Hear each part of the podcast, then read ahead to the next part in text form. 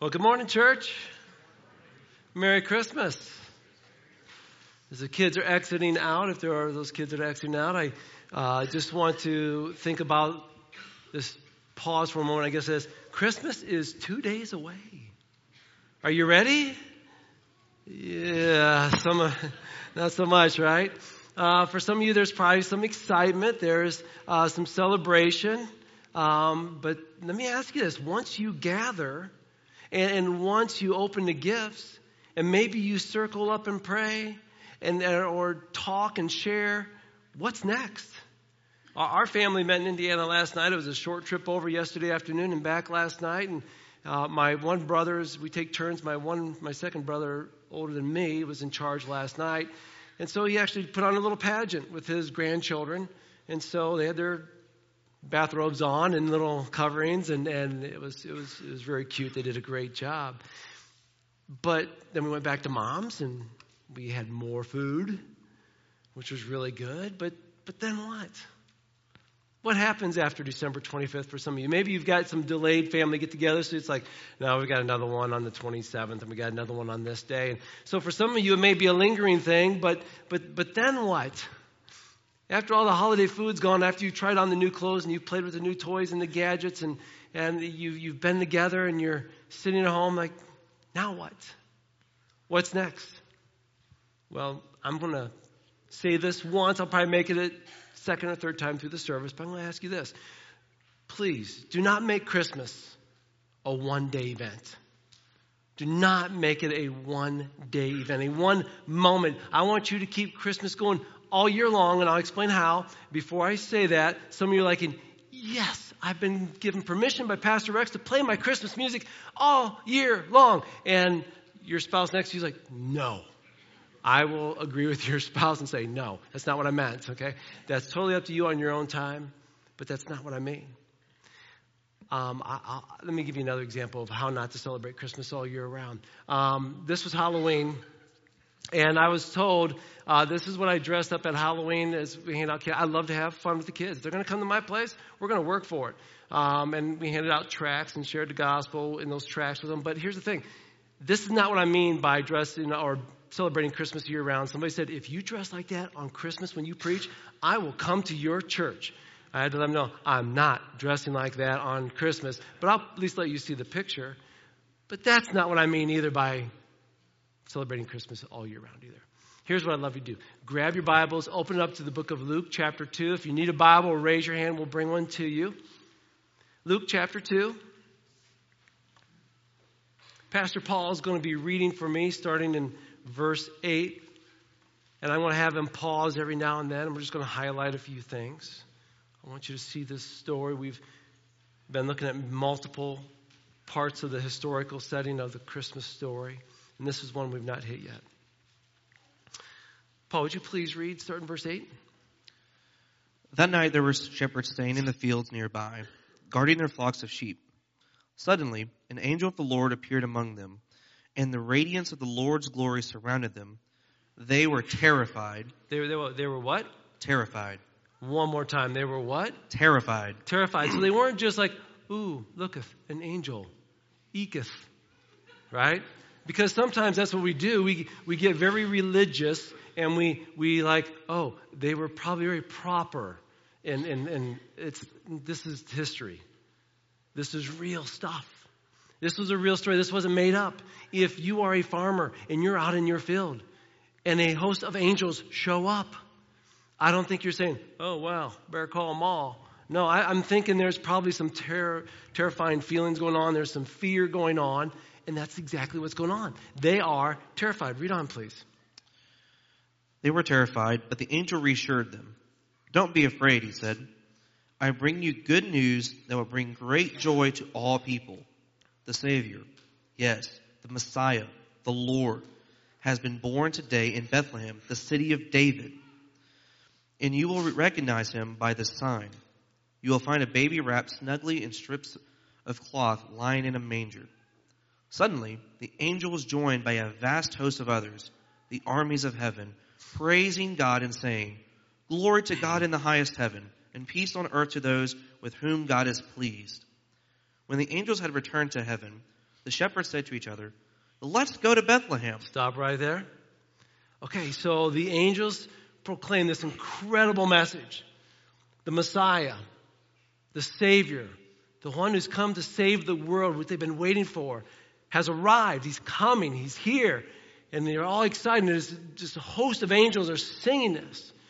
And they leave, and the shepherds, what do they? They look at each other, and what do they say? Two words. Let's go. Let's go. Yeah. This is, if you're an athlete, you're like, you hear this all the time. Let's go. Let's go. Yeah, let's go. And if you're a parent, we, we hear too. Let's go.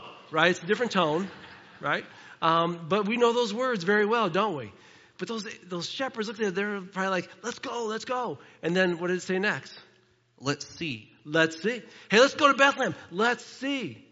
There was some excitement. Remember what they were? They were what? They were terrified.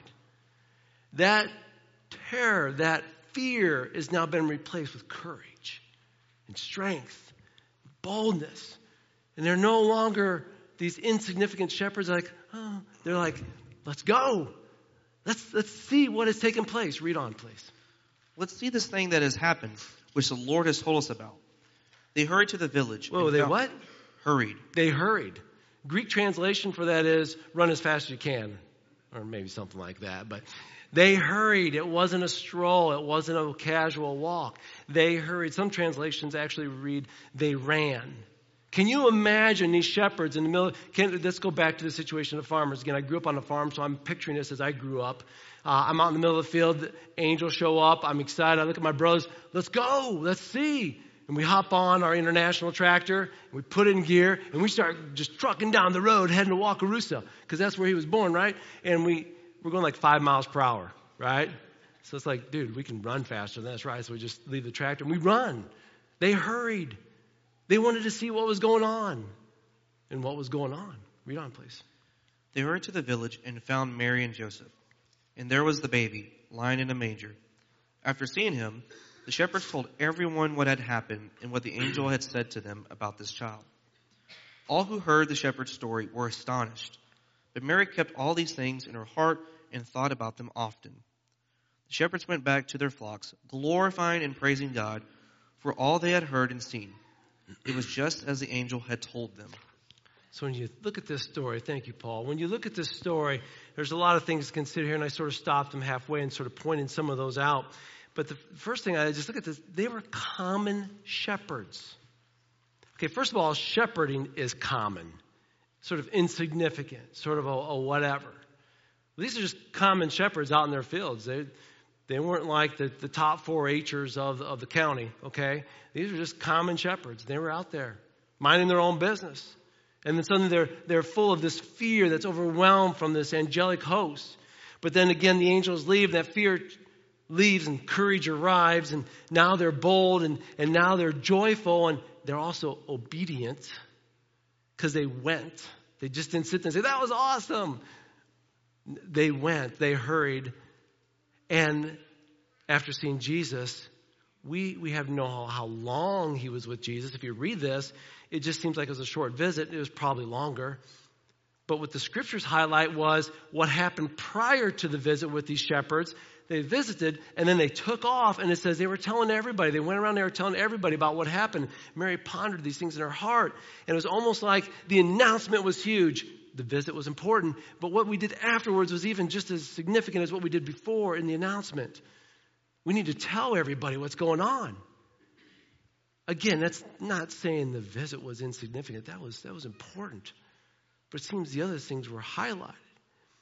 What makes me uh, even more amazed at the story when I look at it is the fact that the King of the world, the long awaited Messiah, Jesus Christ, Son of God, God in the flesh, the one who's going to save the world, has arrived, and there were no dignitaries. There were no fancy palaces, no parade, no kingdom celebrating, no trumpet blast. Nothing big. It was just shepherds. That was it. Lowly shepherds, some insignificant shepherds, a group of men who possessed one of the lowliest occupations in that time.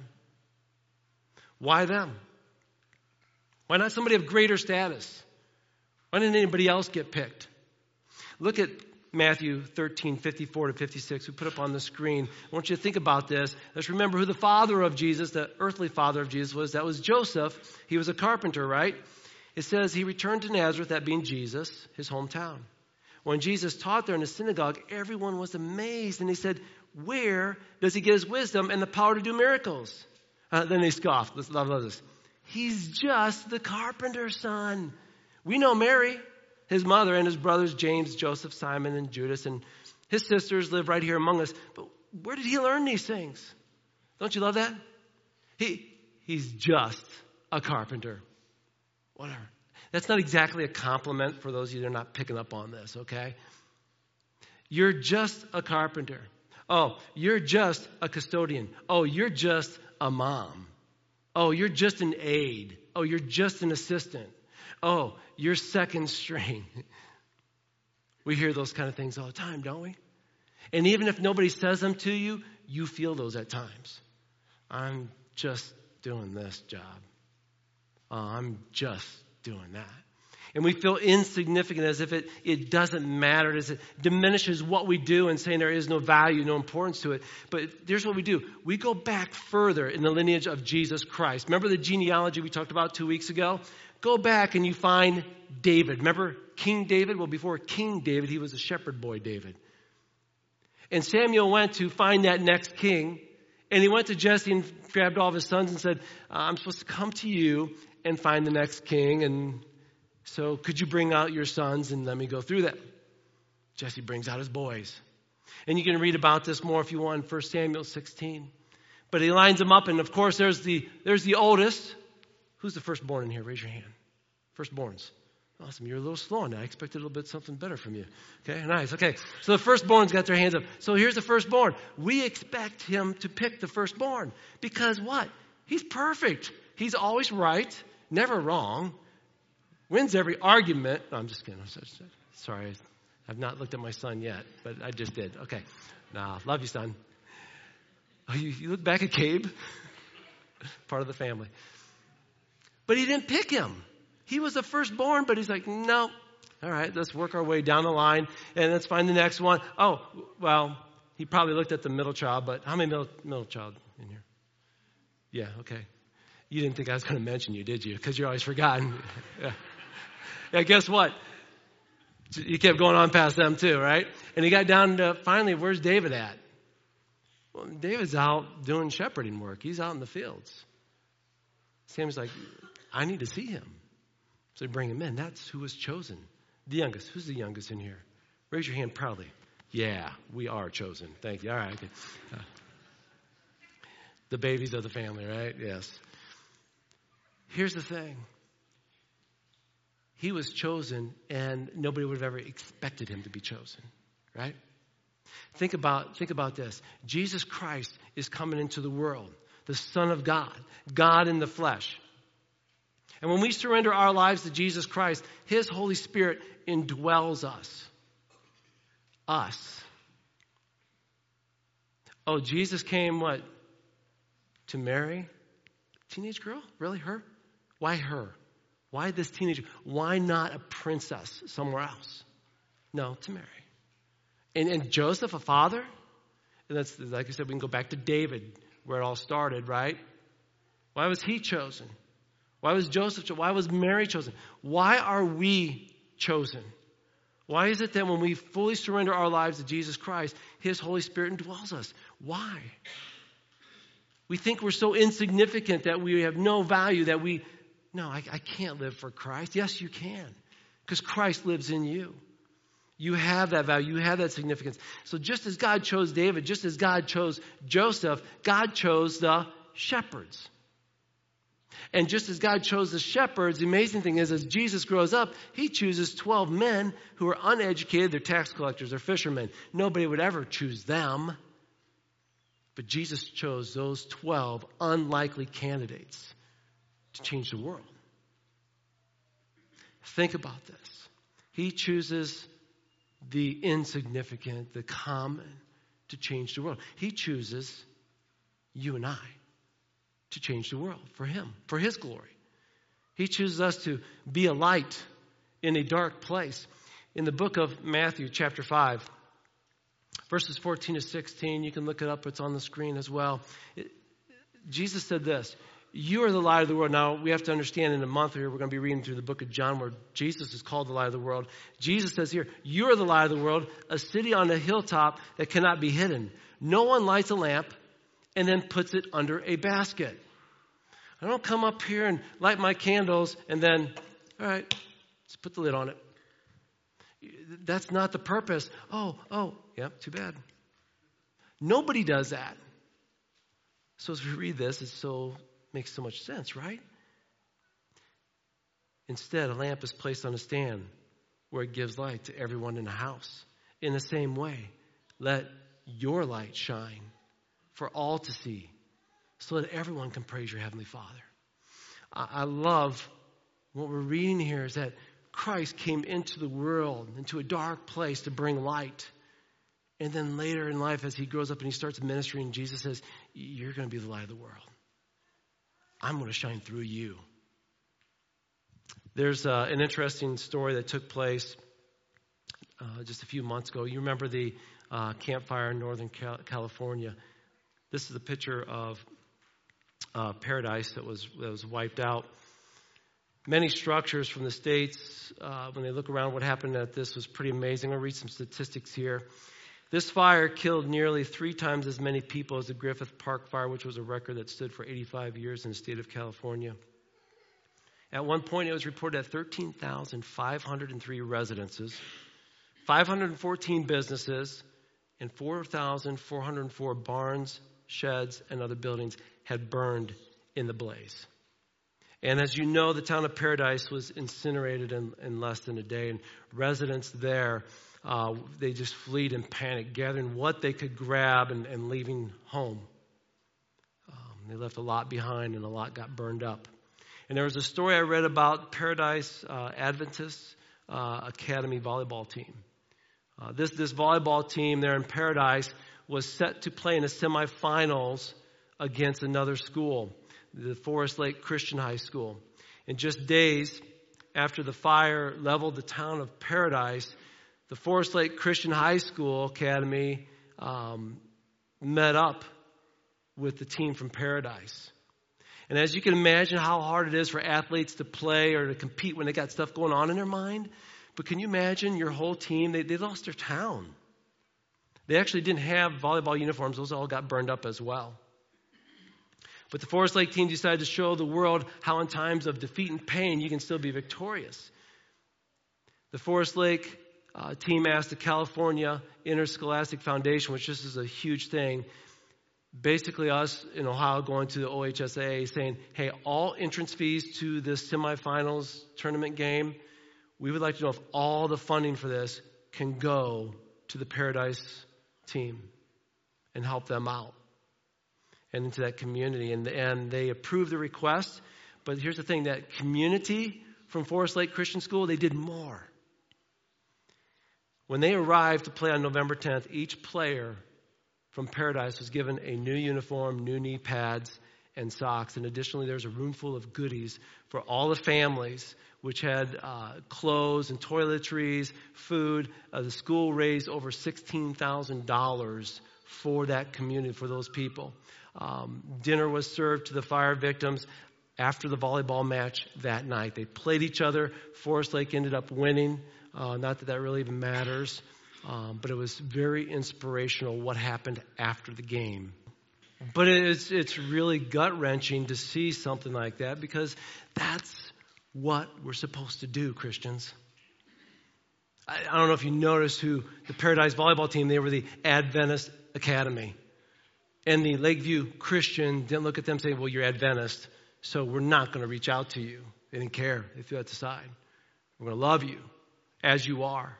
We'll show grace and mercy. And, and they said, that's what, that's what believers do. We shine. We shine. And, you know, some of us might like, well, that's a little bit far away. I mean, that's the other side of the United States. I mean, is there anything else going on? I like, oh, yeah, I've got some stories for you. Um, it was a few weeks ago that I was uh, had the privilege of what I do with the Fellowship of Christian Athletes, going in and speaking with different huddles and groups and schools. And I was in visiting one huddle and was sharing them and giving them a challenge and got done and found out later that day that some of those kids were, were I, I believe, inspired by God. They just, they just, they knew that they needed to do something uh, with their faith and they did. So at their next basketball game, um, and I asked permission to share this, um, Eli Delgado decided to step up and lead his team in prayer after the game, but it wasn't just Wauseon's team, it was the opposing team as well as all the cheerleaders.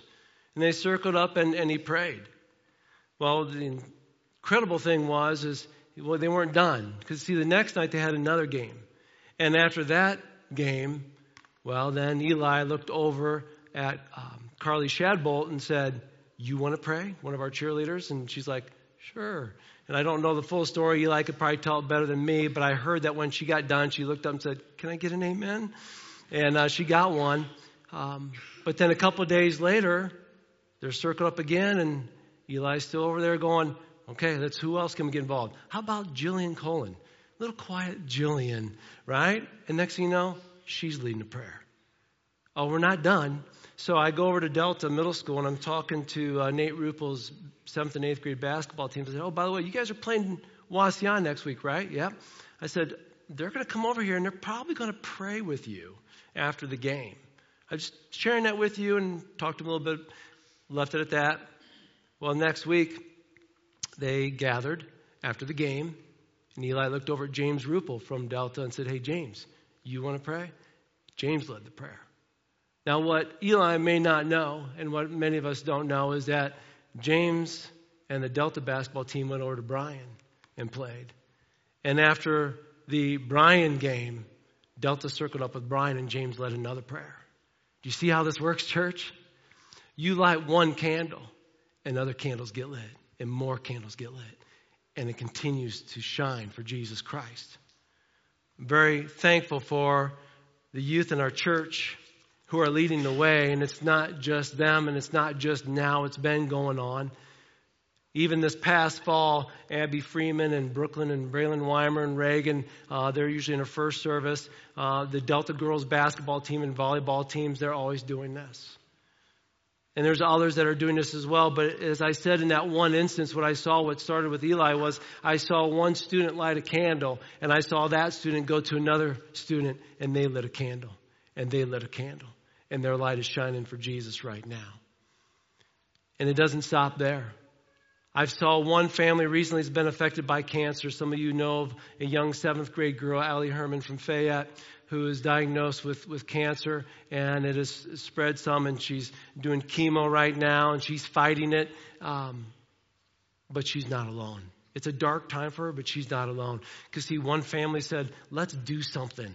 And so that one family decided to shine for Jesus Christ. And they reached out to that community of Fayette. But it wasn't just that community, there's another community in Hilltop who their FCA huddle raised over $1,000. And when Fayette went over to play basketball right before the game, they presented to the head coach a check for over, over $1,000 for Allie. More communities are lighting their candles. This is how it works, church.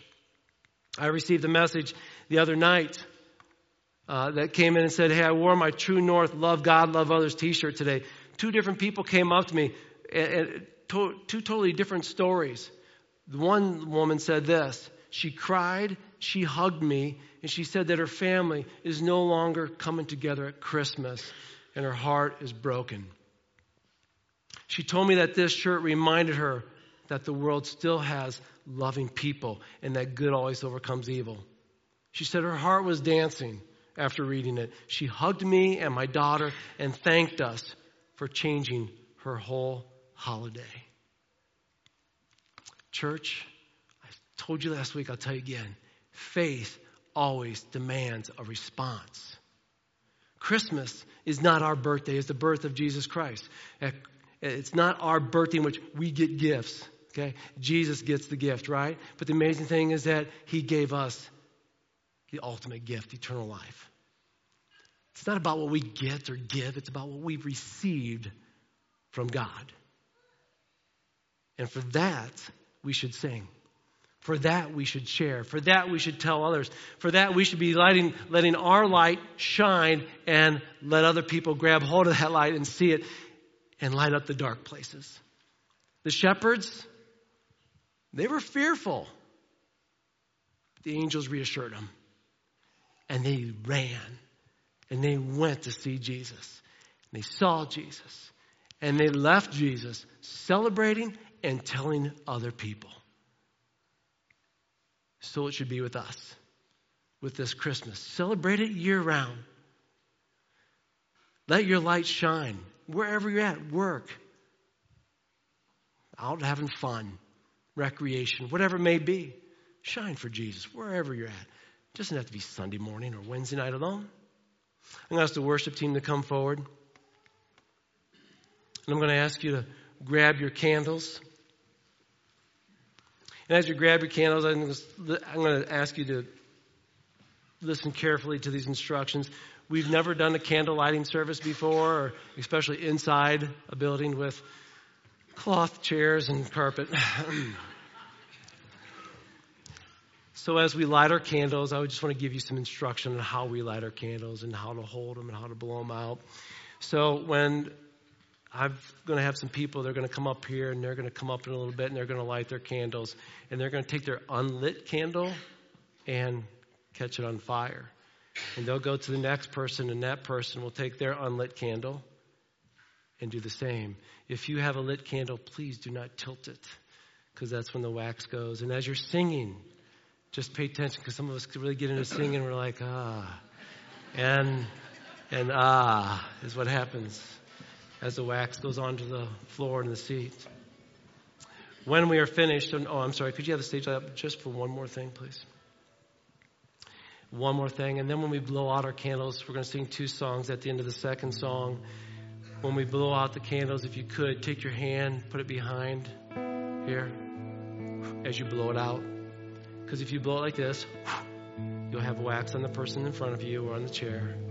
Um, and as one of our elders suggested doing this, I suggest not. Um, that would be Dennis the Menace. So just take your hand, cover it, and blow it out.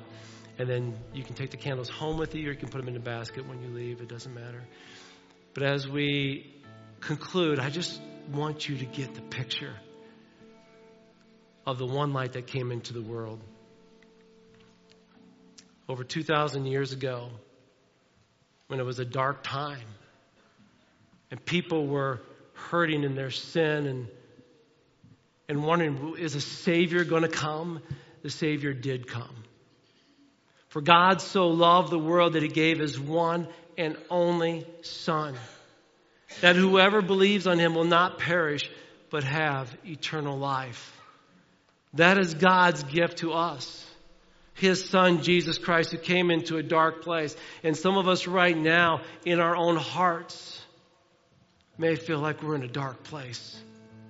Maybe because of sin that we're struggling with, or pain that we're dealing with, an unresolved argument, a relationship gone bad, a habit that you can't kick, and it's just like you're just feeling overwhelmed. And in that darkness, Jesus says, I want to light that up.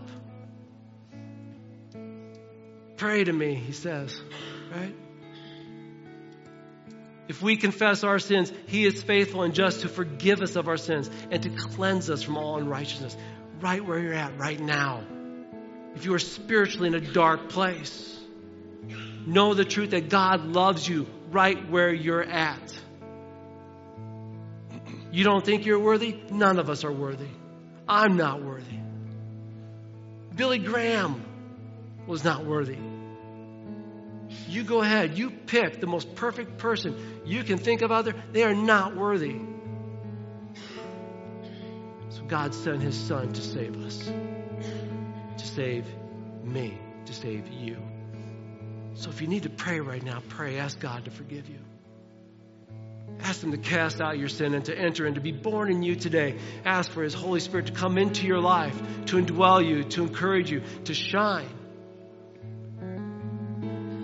Because every day you wake up, it's dark. But Christ shines in you. Take that light into your workplace, into your school, into your world. Shine for Him.